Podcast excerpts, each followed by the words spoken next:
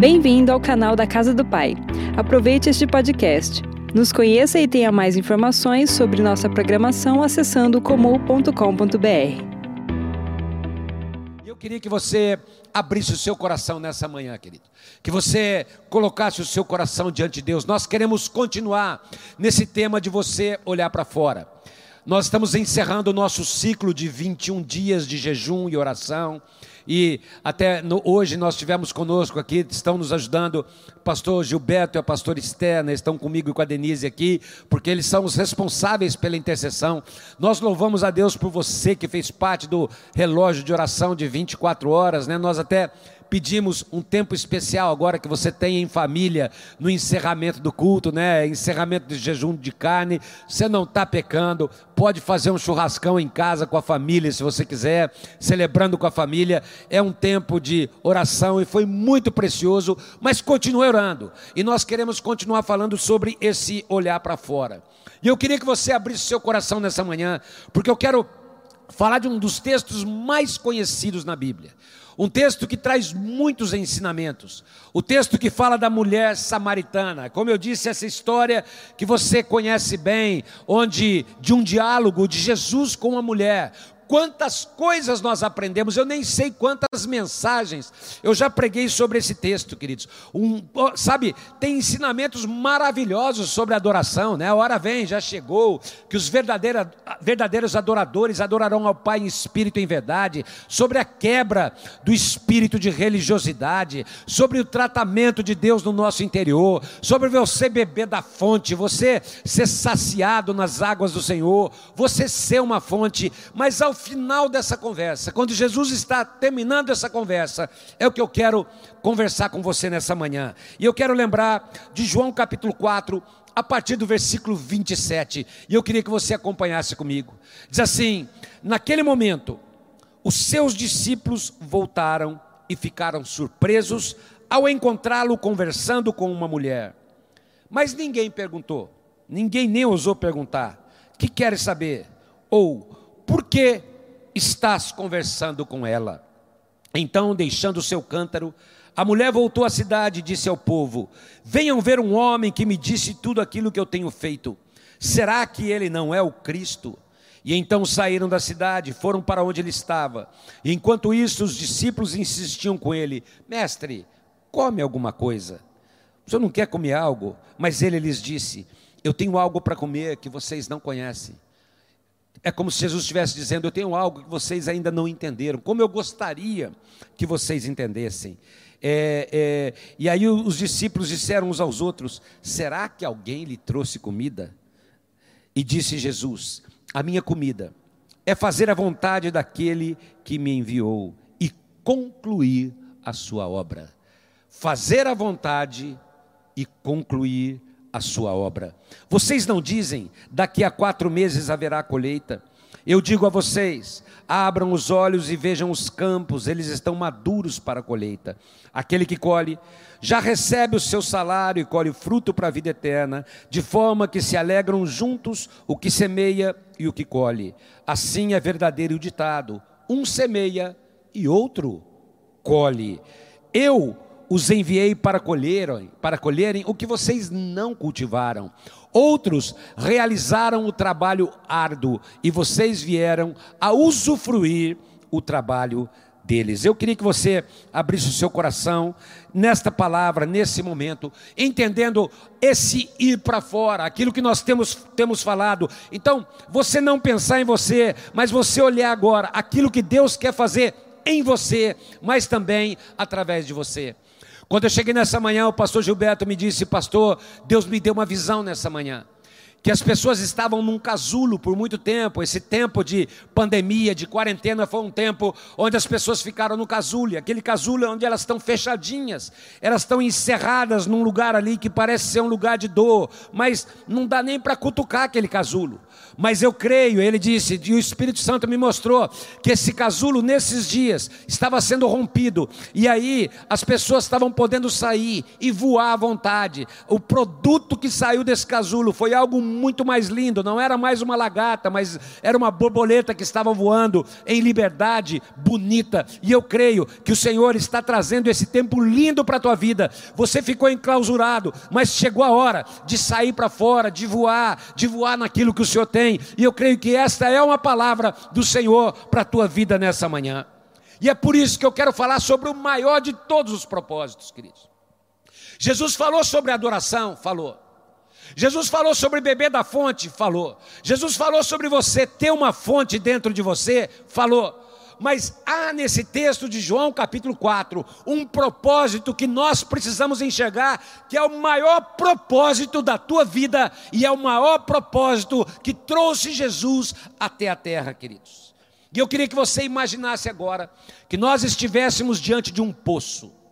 Eu até pedi para eles, não sei se está lá, fazer o um quadro de um poço agora, de um poço daqueles antigos. Imagine, olha lá, está lá. Se você diante de um poço, e tudo o que aconteceu em João capítulo 4, foi ao redor desse poço, os ensinamentos estão ao, ao redor desse poço antigo, né? Que tem lá a corda para tirar água, você tinha que descer o balde, puxar as águas, e ali, nesse cenário, queridos, Quero repetir, nós temos uma história linda, maravilhosa, de, de amor, de graça, de perdão, de misericórdia, mas também de transformação. Um cenário para uma das mais fortes declarações de Jesus. E é isso que eu quero que você comece a abrir o seu coração agora, porque essa manhã, o encerramento desse jejum, a nossa oração, é para que o Senhor mova o teu coração. Eu creio que vidas na tua casa serão alcançadas, pessoas que você conhece serão tocadas pelo Espírito Santo em nome de Jesus. E a primeira lição, eu quero começar com uma pergunta: diante das necessidades, qual é a tua prioridade? Diante de tudo que está acontecendo, porque o contexto é claro, queridos. Pensa nisso. Jesus está vindo de Jerusalém para Galiléia. Eles estão numa caminhada. E ao passar pela região dos samaritanos, ele passa perto de uma cidade. E ele prefere não entrar na cidade. Ele para ao lado do poço para dar uma descansada. E ele orienta os discípulos: vão lá para a cidade, vão lá comprar, eu sei que vocês precisam se alimentar. E aí ele orienta, ele chega a eles e fala assim: olha, eu fiquei sabendo, vamos dizer que fosse aqui em Aracatuba, que bem perto da estrada tem um supermercado chamado Rondon.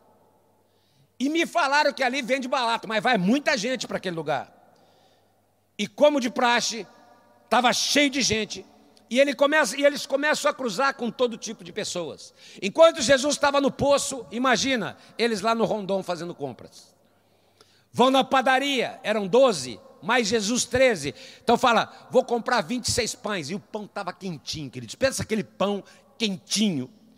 Passam ali na gôndola, pegam queijo, salame, presunto, mortadela, coca gelada, né? Todo mundo tomava Coca-Cola, 13 latinhas tinha, tinha acabado de sair do forno uma tota de frango gostosa, salgadinho, e eles falam: dá isso aí também, vamos levar, porque a gente está em viagem, a gente vai fazer um lanchinho.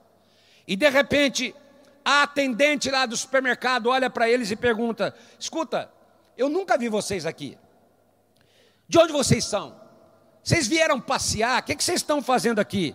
Ele falou: Não, nós estamos aqui de passagem, a gente estava aqui na estrada, a gente deu uma paradinha aqui.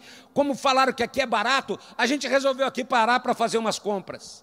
E aí, quando eles estavam saindo, alguém lembrou, falou: escuta, vamos pegar umas frutas aí, porque outro dia o mestre passou do lado de uma figueira, ele quis comer figo, e a gente não encontrou figo, porque aquela figueira era estéreo. Que tal a gente levar uns figos para Jesus também? Aí passaram lá na, na, na, na bancada de frutas, pegaram os figos, pegaram outras frutas, fa, fazem o carrinho e vão ao caixa pagar. E aí tinha a moça do caixa. Pagaram, saíram. De repente, a hora que eles estavam indo ao poço, Tomé lembra e fala assim: escuta, eu precisava passar ali na lotérica porque eu tenho a conta de água da minha casa, eu tenho a conta de luz que eu esqueci de pagar e eu preciso pagar a conta. Vamos passar ali também. E aí tinha aquela fila que você já sabe. Mas enquanto isso, ao mesmo tempo, enquanto eles estão fazendo as coisas na cidade, queridos, Jesus está lá fora, no poço, parou para descansar, e de repente uma mulher aparece a ele e começa uma conversa. E daquela conversa, algo surpreendente acontece. Daquela conversa, a mulher compreende a mensagem de Jesus. Ela tem um encontro que muda a sua vida, muda a sua história. E daquele encontro ela decide voltar para a cidade correndo, porque ela queria contar para todo mundo, falar para todo mundo quem era Jesus. E quando ela decide isso, os discípulos estão chegando, imagina isso. E aí que começa a nossa leitura no versículo 27. Os, os discípulos voltando com as compras e encontram Jesus com a mulher. E eles já ficam surpresos, porque o texto diz: que, que Jesus estava conversando com uma mulher samaritana à beira do posto. E ninguém teve coragem de perguntar. Que, que o mestre estava fazendo sozinho, conversando com uma mulher? Diz que ninguém quis perguntar nada para ele. E eu creio, queridos, que nessa semana que nós estamos sendo convocados a olhar para fora, Jesus quer revelar o seu propósito. E aí vem a segunda lição. Para esse mundo de necessidades, qual é a nossa prioridade? A segunda lição é: não basta sermos tocados por Jesus, nós precisamos corresponder ao que Jesus espera de cada um de nós. Imagina isso, queridos. Os discípulos, eles conheciam bem Jesus. Os discípulos sabiam quem Jesus era. Os discípulos tinham visto Jesus contar parábolas, ensiná-los com a palavra, eles tinham visto Jesus fazer milagre, eles viram o poder de Deus se manifestar, quantas coisas. Ouvir uma palavra vinda direta dos céus todo dia, pão fresquinho vindo do céu, dos céus, e eles tinham essa oportunidade, ouvir de Jesus, ser discipulados por Jesus todos os dias. Só que aquela mulher, queridos, ela não tinha nem ideia de quem Jesus era. É interessante que isso é tão forte, que no versículo 29, quando ela corre para a cidade, ela diz assim: Venham ver um homem. Ela até esqueceu de perguntar o nome dele, ela foi tocada. Ela disse: Venham ver um homem. Será que ele não é o Cristo?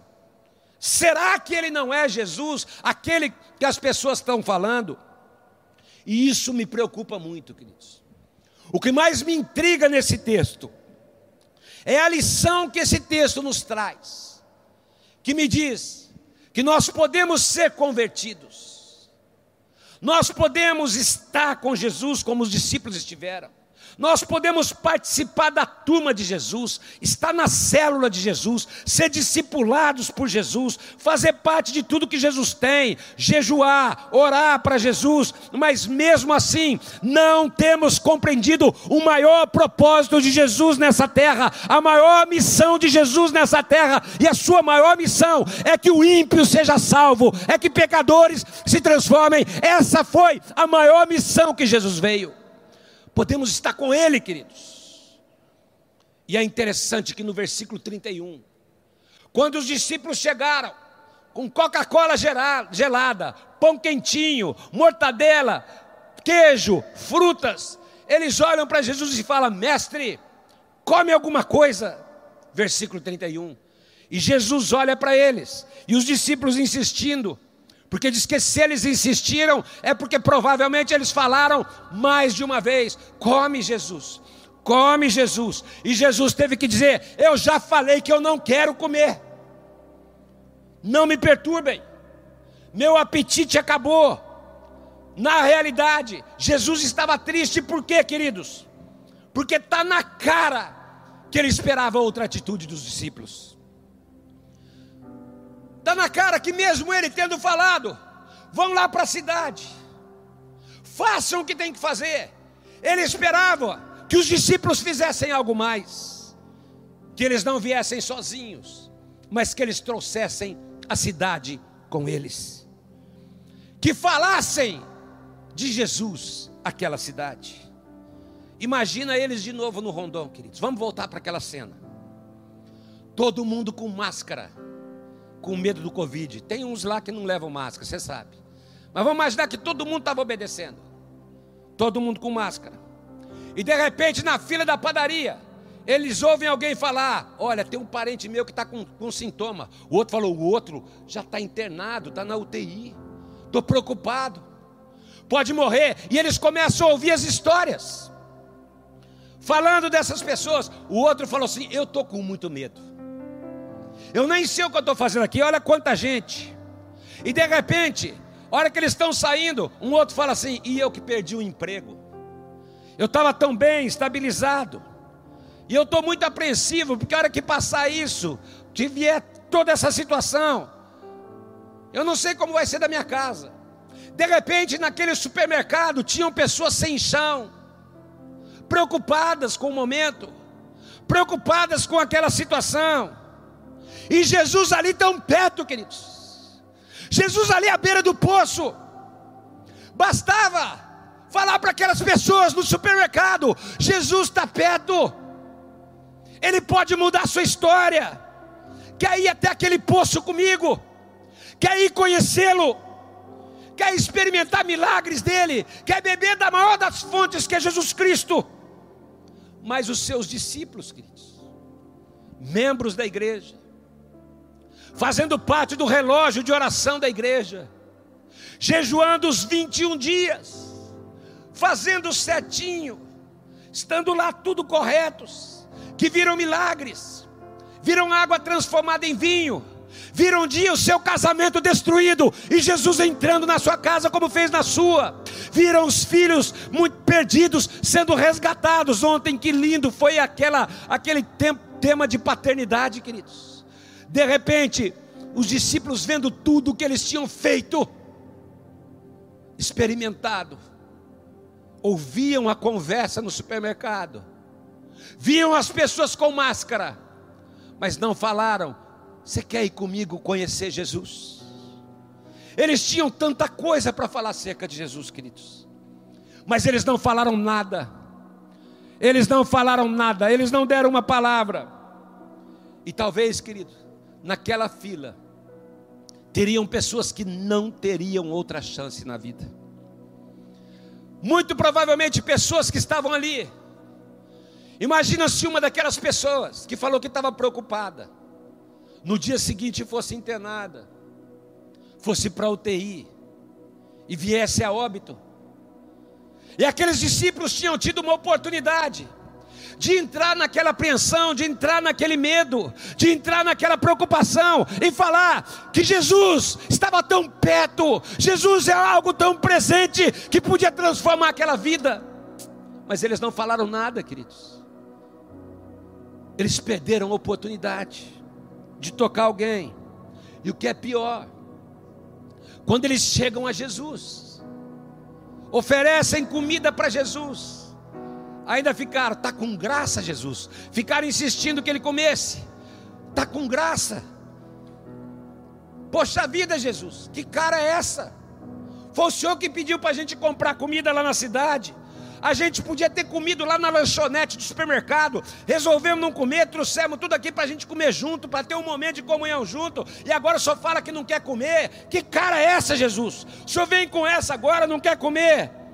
E aí eles chegam a brilhante conclusão, no versículo 33. Sabe que ele não está com fome? Eu acho que ele já comeu. Será que alguém não trouxe comida para ele? Ainda julgaram Jesus dizendo: Eu acho que alguém entregou comida para ele. Mas naquele momento, queridos, eu tenho certeza. Jesus esperava uma atitude diferente. Ele esperava uma atitude diferente de quem foi lá no Rondon comprar comida na cidade. Ele esperava uma atitude diferente de quem está na fila para pagar conta de água, de luz, mas que um dia já foi tocado, já teve contato com ele. Ele esperava uma atitude diferente de alguém como eu e como você, que um dia tivemos uma experiência maravilhosa com a presença dele. Um dia fomos tocados por ele, e o que ele espera de nós, queridos, é que nós, ao menos, falemos algo daquele que um dia mudou a nossa história. Quantas vezes nós nos calamos, queridos? E a minha pergunta é a pergunta nessa manhã, encerrando esse jejum, onde nós somos chamados a olhar para fora, temos correspondido ao que o Senhor espera de nós? Temos entendido que há um propósito muito maior, além do nosso emprego, além do nosso estudo, além do nosso trabalho, além das nossas atividades, queridos. Jesus não é nada, não é contra nada disso. Foi ele que falou: "Vão à cidade comprar comida". É ele que nos ensina a trabalhar, é ele que nos ensina a ter coisas melhores. Ele não tem problema com isso. O problema é quando a gente só vai atrás de comida e não leva a verdadeira comida. O problema é quando nós só estamos preocupados com as nossas necessidades esquecendo-nos da necessidade das pessoas. Quantas vezes, como Isaías, você vê a glória de Deus, você olha para cima, vê o Senhor. Quantas vezes, queridos, você olha para dentro, as brasas do altar te tocam, o Senhor arranca a iniquidade, e de repente, ao tocar os teus lábios, Ele te leva a olhar para fora, e ele faz a pergunta: a quem enviarei? E quantas vezes você disse: Eis-me aqui, mas você não foi? Quantas vezes você disse: Eis-me aqui, Senhor, mas você não foi? Você não falou nada para ninguém, você ficou calado.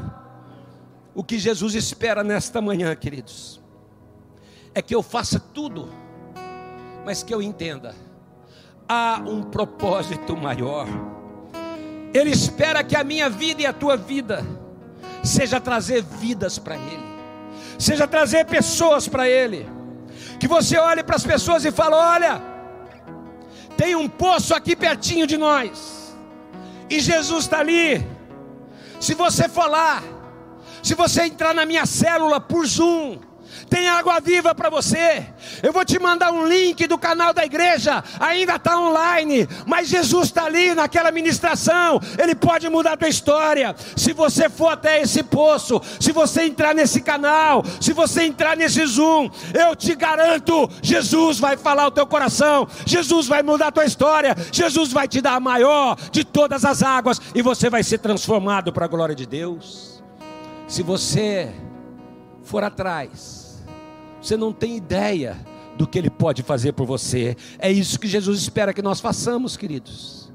Mas infelizmente, eu vou repetir: infelizmente, a maioria das pessoas que estão na igreja ainda não conseguiram entender, ainda não conseguiram viver essa realidade. Parece que isso não é tão importante. Parece que falar de Jesus para alguém na fila da padaria, no caixa do supermercado, aonde você estiver, não é tão prioritário. Parece que levar as vidas para Jesus não deve ser a nossa prioridade, afinal de contas, essa pandemia trouxe, trouxe tantas demandas pessoais e Jesus vai te abençoar, Jesus vai tocar nessa situação, Jesus vai fazer um milagre, mas não se esqueça: o maior de todos os milagres continua sendo a vida eterna, a salvação eterna, levar vidas a terem um encontro com Jesus Cristo, o Autor da vida, queridos. E quando acharam, que ele tinha dado, que ele tinha comido, alguém tinha dado comida para ele. Ele diz no versículo 34: A minha comida é fazer a vontade daquele que me enviou, mas não apenas fazer a vontade, concluir a sua obra. Há uma obra que temos que concluir, queridos. E a terceira lição que eu quero repartir com você nessa manhã é que a nossa maior necessidade seja fazer a vontade dEle e concluir a sua obra.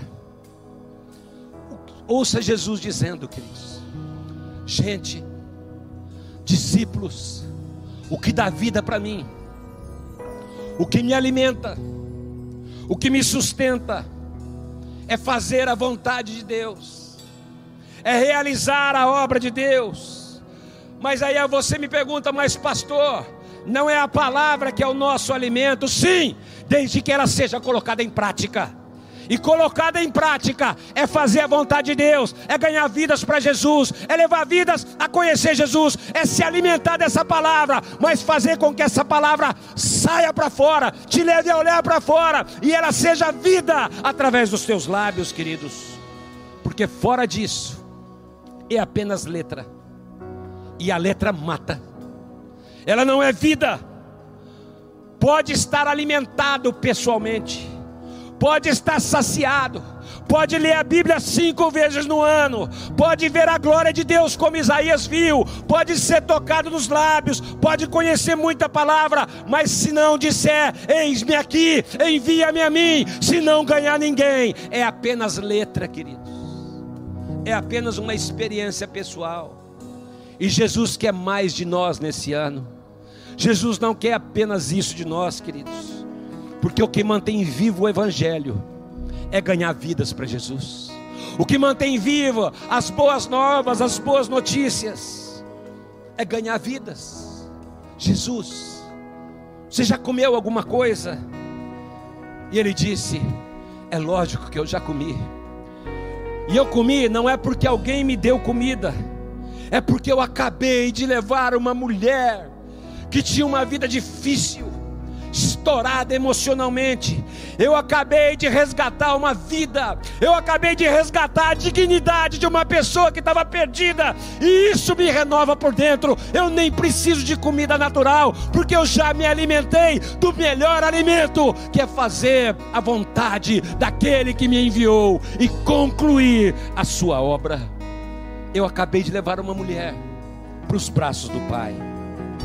E ele olha para os discípulos e diz: e vocês, e vocês, em vez de trazer vidas, em vez de trazer a cidade, só trouxeram pão com mortadela, coca gelada, presunto, queijo, e eu não tenho problema nenhum, podiam ter trazido isso, mas também deveriam ter feito aquilo, trazer a cidade até a mim.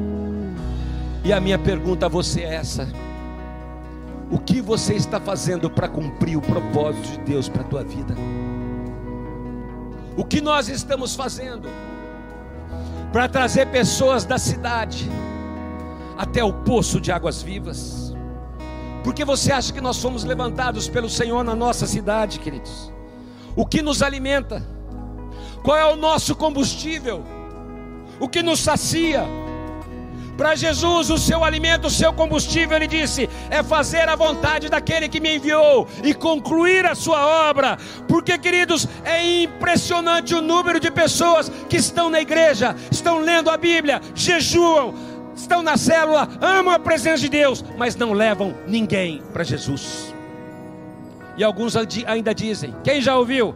É que não é o meu dom, é que não é o meu chamado é que eu não estou preparado, eu não sei falar, eu não tenho jeito de falar. E eu te pergunto agora, queridos, eu quero olhar nos teus olhos. Que preparo aquela mulher tinha? Que curso teológico aquela mulher fez? Eles estavam há muito tempo com Jesus, tinham toda a palavra para ministrar. Ela só saiu para a cidade para dizer: Eu conheci um homem, nem sei o nome dele mas uma coisa eu sei: se vocês forem até Ele, a sua vida vai ser transformada. Imagina isso, queridos. Ah, com a história de vida que ela tinha, seria mais improvável.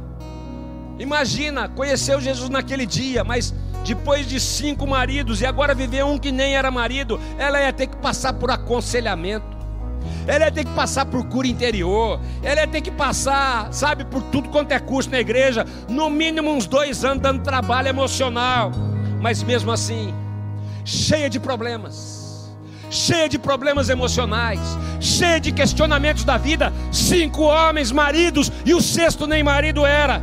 Mas um dia ela entendeu, quando ela teve contato com Jesus, essa água não é para mim, eu preciso levar para a cidade e trazer a cidade até Jesus.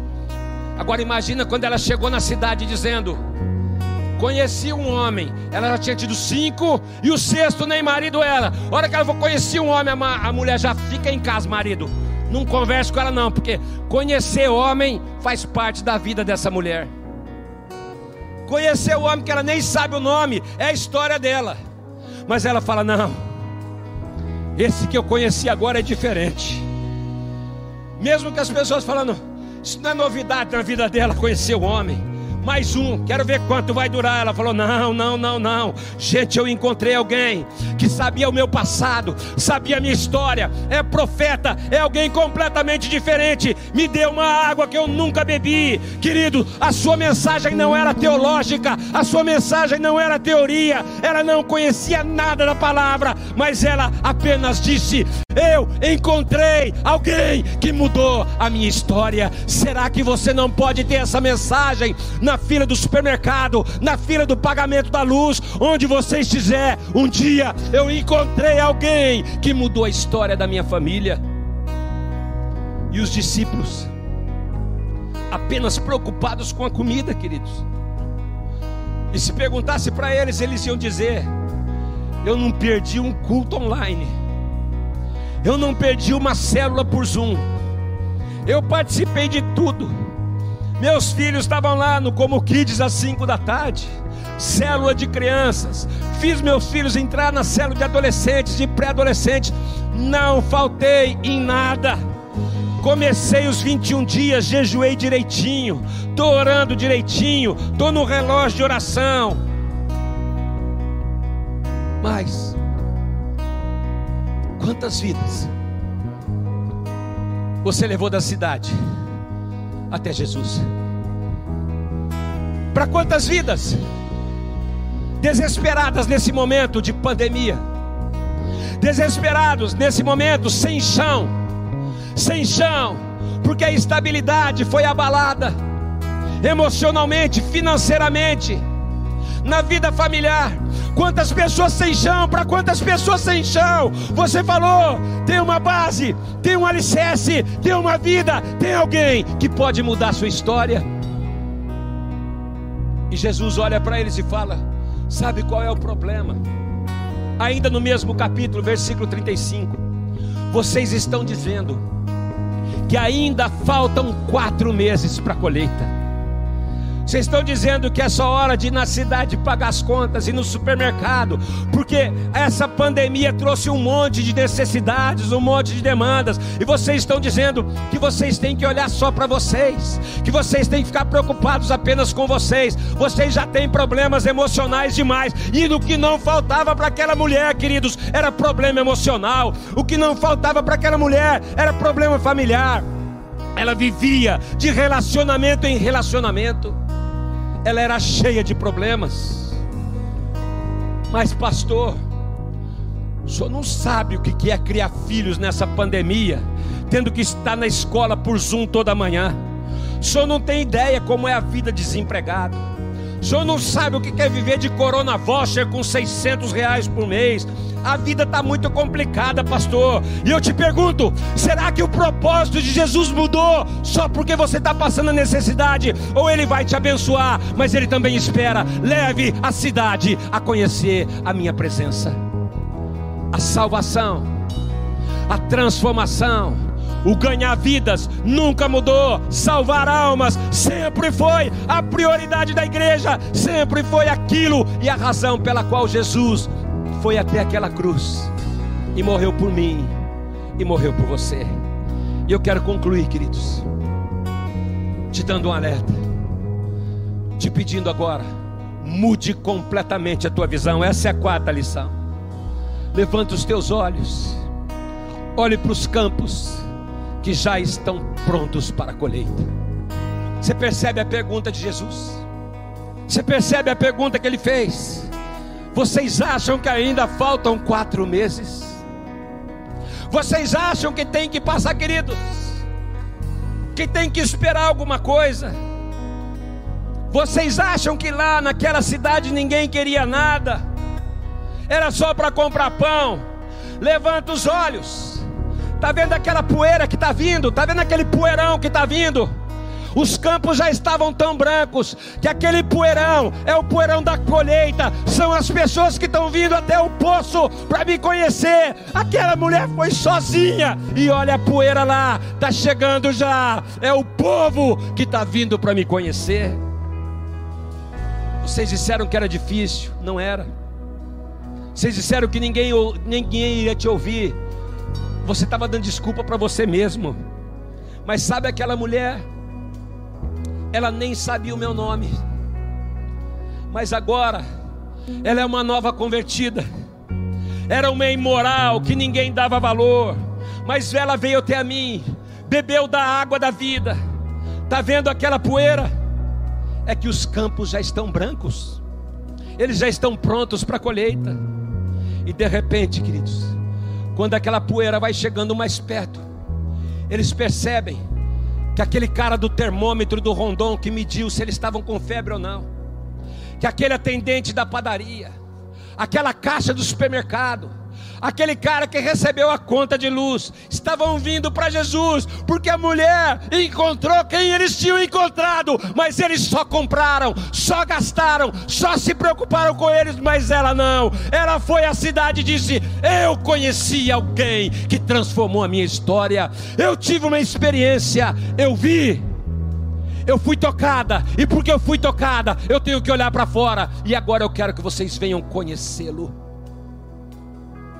Você consegue desafiar o teu coração nessa manhã, queridos?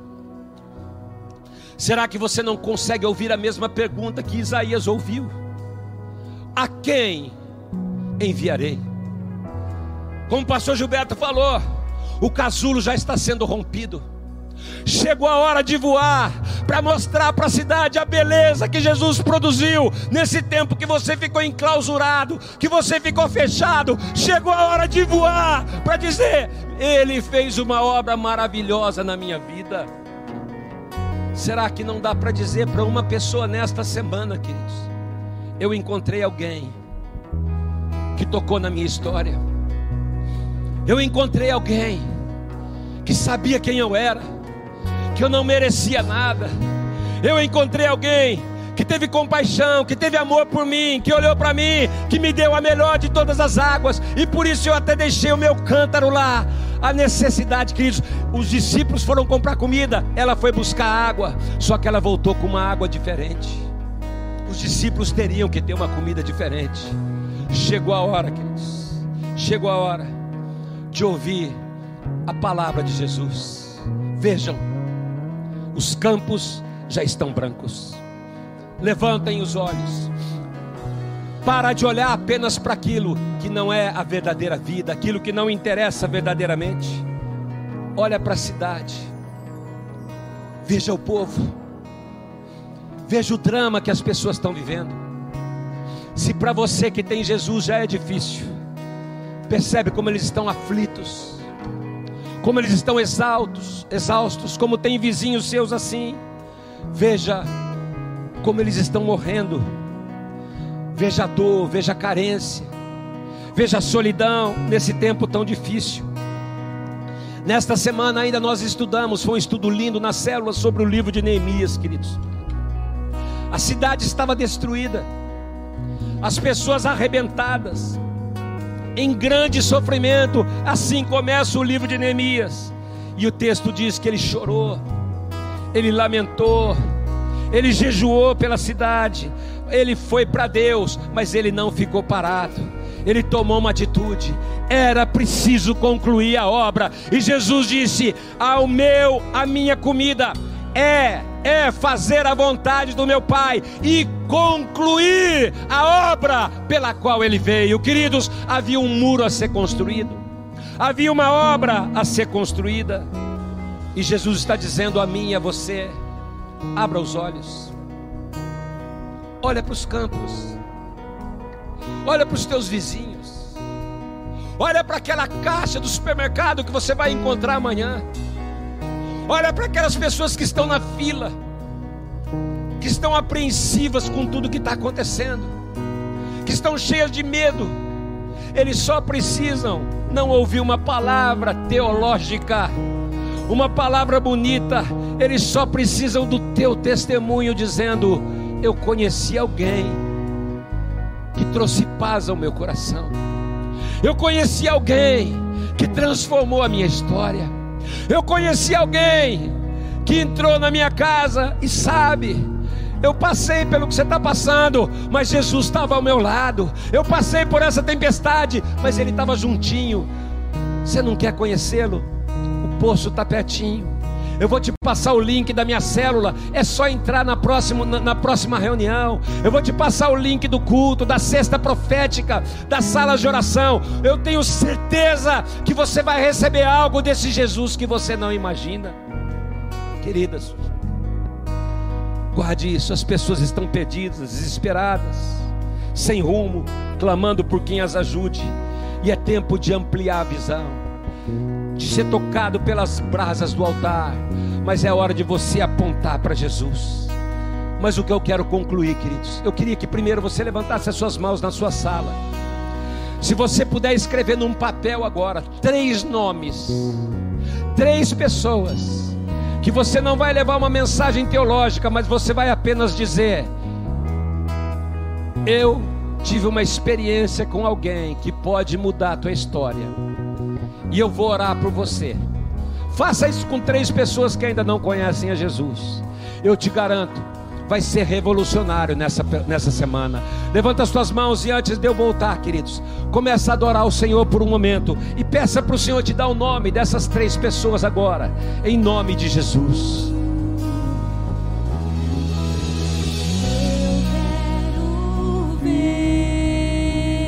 Levanta os teus olhos. O que clama o teu coração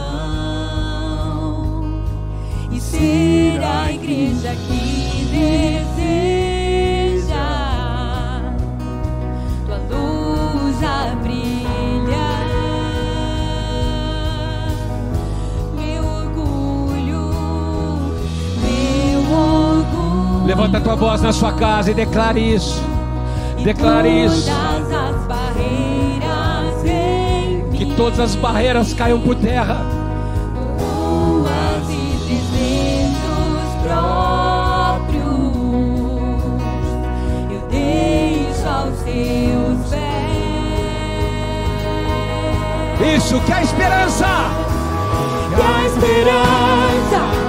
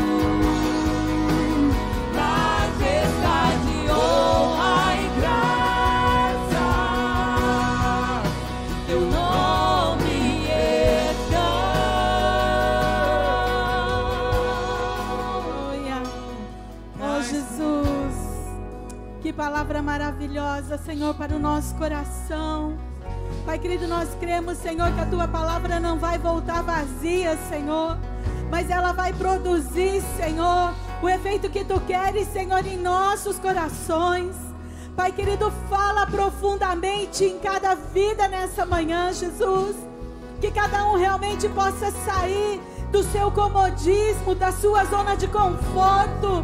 Oh, Jesus, e que realmente possamos, Senhor, ser ativados por essa palavra, Pai. Jesus, nós somos a sua boca, nós somos os seus pés, nós somos as suas mãos, Senhor, nessa terra. Quão formosos são os pés daqueles que anunciam a salvação. Oh Jesus, Pai querido, leva-nos, Senhor, aonde tu queres. Leva-nos, Senhor, a lugares que nós nunca fomos antes, Pai. Que possamos falar para pessoas que nunca falamos antes, Senhor. Toca no nosso coração, Pai querido, mas nessa manhã eu quero, Senhor, abençoar. Que haja cura que haja cura para aquelas pessoas que ainda se sentem tímidas, que haja cura para aquelas pessoas que acham que não conseguem falar, que são incapazes. Oh Jesus, vem agora com teu poder de cura, que haja intrepidez, que haja intrepidez, toca nos nossos lábios, como os lábios de Isaías foram tocados. Toca agora com brasa do altar, Senhor. Oh, que os nossos lábios, que a nossa boca seja para abençoar, seja para proferir a tua palavra. Oh, Jesus, vem, Senhor, sobre nós. Vem sobre nós toda a esterilidade é quebrada agora. Toda a esterilidade, toda a paralisia é quebrada agora. Levanta a nossa vida. Levanta, Senhor. Oh, nós nos levantamos agora para resplandecer a tua luz nesse mundo em trevas. Oh, Jesus, eu abençoo cada vida agora. Em nome de Jesus. Venha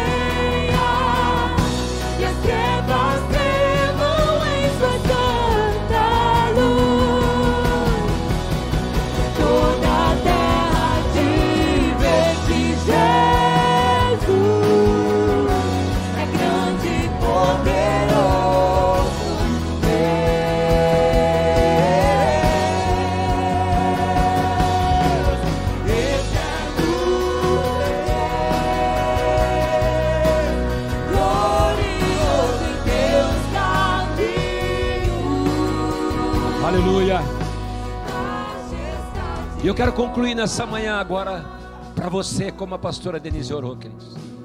Deixa eu falar uma coisa. Meus pais estão assistindo agora. Pastor Samuel, pastora Lígia, meu sogro, seu Delfino, dona Sebastiana. E algo que eu sempre vi na vida deles, queridos, foi levar a palavra onde eles estivessem. Daqui a Londrina, cada posto que você parar, que é parada, não tem muitas paradas. Se meu pai estiver comigo, todo mundo conhece o meu pai e minha mãe, porque eles já oraram por todos, já falaram de Jesus para todos, já ministraram Jesus para todos. Isso sempre foi um exemplo para mim. Sabe, queridos, sempre é hora de você falar de Jesus. Você para num posto para abastecer. Você para num posto para tomar um lanche, mas eles fazendo tudo isso, aquilo que os discípulos fo- foram fazer, também sempre, sempre, sempre falaram do maior de todos os propósitos, que é Jesus Cristo, a esperança da glória, a esperança de cada pessoa. E por que eu estou falando isso? Porque ainda no mesmo capítulo, queridos, um pouquinho mais à frente, no versículo 36, Jesus olha e diz assim: aquele que colhe, nós estamos na colheita, já recebe o seu salário e colhe fruto para a vida eterna, de forma que se alegram juntos o que semeia e o que colhe. O mesmo capítulo. O mesmo capítulo, ao Jesus desafiar os discípulos serem como a mulher samaritana, ele está dizendo: aquele que trabalhar na colheita, aquele que fizer aquilo que ele, Jesus, espera, receberá bênçãos, receberá graça, receberá recompensas. Ele diz: já recebe o seu salário, mas não somente agora, terá frutos na vida eterna. E eu quero terminar lembrando com uma referência do livro de Ruth, uma mulher maravilhosa. Quando ela, Noemi e sua cunhada pedem seus maridos, elas ficam sem nada, sem nenhum sustento, como muitas pessoas agora, cheias de necessidade. Experimentou a morte, a dor, a perda, a falência, a falência financeira, viuvez. Talvez você esteja vivendo um momento difícil, mas quando ela voltou para Belém, no final do capítulo 1 de Ruth, diz que ela voltou, ela voltou na época da colheita. Ruth 1:22 diz que elas chegaram a Belém no começo da colheita. Os campos já estão brancos, queridos. Ela se encontrava viúva, de luto, cheia de dor, cheia de problemas emocionais, pobre, não tinha onde ficar. A sogra mudou o nome para dizer: meu nome a partir de hoje é amarga. Problema em casa é o que não faltava, mas ela pensou: se é tempo da colheita, eu vou para a colheita. Se é tempo de colheita, eu vou fazer aquilo que eu tenho que fazer. Eu vou colher, eu vou trabalhar. E ela vai, como mendiga, mendiga vestida de luto, de preto, mas a lei dizia que o que ficava para trás não podia ser colhida pelo proprietário. E ela foi colhendo, trabalhando, e aquilo chamou a atenção do dono da terra, Boaz. E, é- e ele olhou e falou: Tem uma ali que colhe demais, querido. Se você colher para Jesus, você vai chamar a atenção do mestre, e ele vai dizer: Tem alguém ali trabalhando para mim, trabalhando na colheita. E ele diz assim: Eu já dei ordem para que abençoe a vida dela. E de repente ela olha em Ruth capítulo 2, versículo 10 e diz: Porque eu achei favor aos teus olhos, a ponto de o Senhor se importar comigo. E ele respondeu: É que chegou até a mim, chegou ao meu conhecimento o relato de como você tem trabalhado, de como você tem cuidado da tua sogra, preocupado com as pessoas, como você tem trabalhado na colheita, como você deixou tudo, como você deixou a tua terra para servir, para trabalhar. E ele diz no versículo 12: que o Senhor retribua, e essa palavra é para você agora: que o Senhor retribua tudo aquilo que você tem feito para Ele, e Ele diz que você seja ricamente recompensada pelo Senhor, o Deus de Israel. E eu só quero terminar agora dizendo: o resultado você sabe, porque ela trabalhou na colheita, ela se casou com o dono da terra, estamos casados com Jesus, ela fez parte da genealogia de Jesus e ela é tida em memória eterna. Tudo porque, na tempo da colheita, ela não pensou nela, ela foi trabalhar na colheita. O que eu quero te dizer, queridos? Ruth é uma figura daqueles que estão vivendo um momento difícil mas que apesar da dor, da perda, do sofrimento, mesmo tendo pessoas amargas reclamando ao seu redor, elas sabem, é tempo de colheita, e se é tempo de colheita, se você trabalhar na colheita, se você trabalhar no terreno, no campo que é do Senhor da colheita, se você colher no campo dele aqueles que já estão esperando ser colhidos, você será ricamente abençoado. Que o Senhor ouça de nós neste domingo, neste encerramento de jejum. Eis-me aqui, envia-me a mim. Que você, como eu, nós possamos cumprir o seu propósito, ganhar vidas para Jesus, salvar vidas, levar vidas a Ele, levar vidas até o poço. É tempo de colheita, é tempo de colheita, é tempo de colheita. Chegou a hora de você ser uma fonte para jorrar para a vida eterna, de levar a cidade a conhecer a verdadeira fonte. Eu, eu declaro: Ele cura a lepra, Ele ressuscita mortos, Ele levanta enfermo, Ele dá vista ao cego, Ele traz filho de volta, Ele restaura casamento. Mas acredite: o que Ele mais deseja é que você ganhe almas para Jesus. Ontem nós tivemos uma ação social em Taveira. Os irmãos foram lá apenas levar cestas básicas, mas sabe qual o resultado? Cinco famílias foram salvas, entregaram a vida para Jesus, e além da cesta, Jesus transformou a história delas. Querido, é tempo de colheita. Só fale daquele que transformou a tua história. E eu quero terminar com Romanos capítulo 1, versículo 15 e 16. Por isso, estou disposto a pregar o evangelho a todos. Versículo 16: Porque não me envergonho do evangelho, porque ele é poder de Deus para a salvação de todo aquele que crê, primeiro do judeu e depois do grego. É poder de Deus para a salvação de todo aquele que se entregar a Ele. Eu quero que você fique nas mãos do Senhor, na presença do Senhor. Hoje nós tivemos uma meditação maravilhosa para aqueles que estão orando. Chegou a hora de colher. A quem enviarei? Seja os pés de Jesus, as mãos de Jesus, a boca de Jesus. Leve Jesus para as pessoas. O Evangelho é poder de Deus e será poder nos teus lábios, em nome de Jesus.